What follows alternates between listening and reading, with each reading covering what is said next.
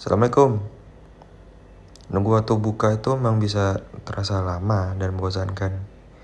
Terutama kalau kita nggak punya kegiatan yang menarik.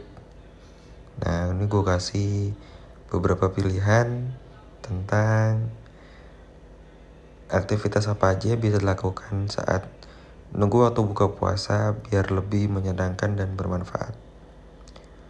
Yang pertama dan yang pasti adalah baca Quran. Selain ngisi waktu luang, baca Quran juga bisa jadi manfaat spiritual dan kebahagiaan dalam hati. Aktivitas kedua adalah olahraga ringan.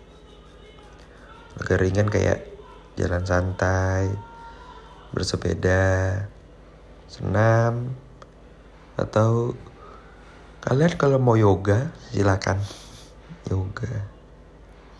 Itu bisa bantu jaga kesehatan tubuh dan ngurangin rasa ngantuk saat nunggu waktu buka. Aktivitas ketiga adalah bermain atau ngobrol dengan keluarga dan teman-teman.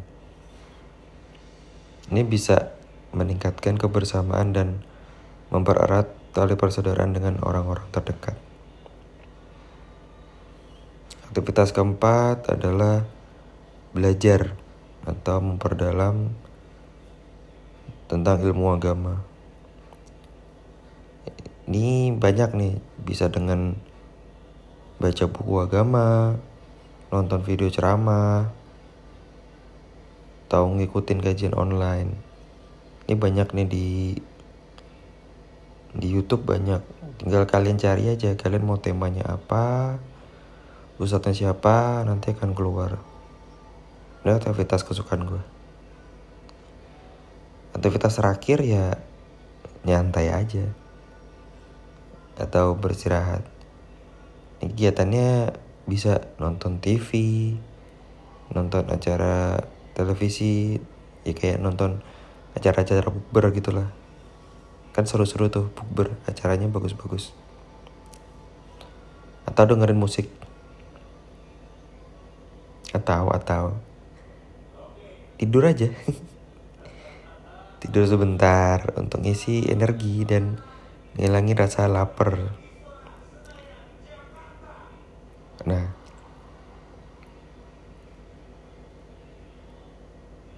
Kalau kalian lebih suka baca buku mungkin gue kasih beberapa pilihan buku-buku yang bisa bermanfaat untuk dibaca saat berbuka puasa yang pertama yang pasti adalah Quran, buku suci umat Islam yang menjadi sumber ajaran dan pedoman hidup. Baca Al-Quran saat nunggu buka puasa itu dapat meningkatkan keimanan dan ketakwaan kita. Yang kedua adalah buku Riyadus Solihin. Berisi kumpulan hadis-hadis sohih yang berisi tentang tontonan dan perilaku baik dalam kehidupan sehari-hari. Yang ketiga adalah buku Ibnu Kathir. Buku yang sangat terkenal, buku tafsir Al-Quran. Buku otentik ini sangat bermanfaat bagi kita untuk memahami makna dari ayat-ayat Al-Quran.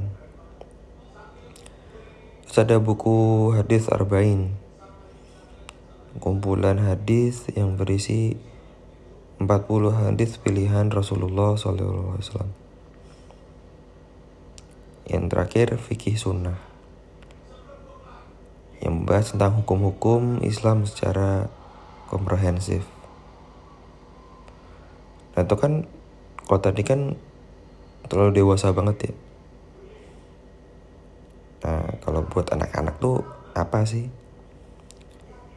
Yang pertama adalah kisah-kisah sahabat Nabi. Nah itu terutama kisah-kisah inspiratif tentang sahabat Nabi Muhammad SAW.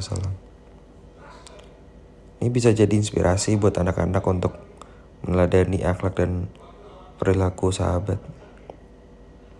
Yang kedua, buku Anak Muslim Berbudi.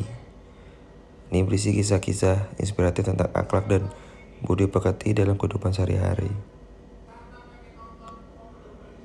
Terus Al-Quran Ceria. Ini tentang cerita-cerita pendek dan menarik yang diambil dari kisah-kisah dalam Al-Quran. Buku ini bisa jadi sarana untuk memperkenalkan Al-Quran kepada anak-anak dengan cara yang menyenangkan. Yang keempat, buku doa anak muslim. Berisi kumpulan doa-doa sehari-hari yang cocok untuk anak-anak. Ini bisa jadi panduan bagi anak-anak untuk memperdalam keimanan dan mempelajari akhlak mereka. Yang kelima, cerita-cerita Islami. Ini kumpulan cerita-cerita Islami yang mengandung nilai-nilai keislaman yang baik. Ini bisa jadi sarana untuk memperkenalkan nilai-nilai keislaman kepada anak-anak dengan cara yang menarik dan inspiratif.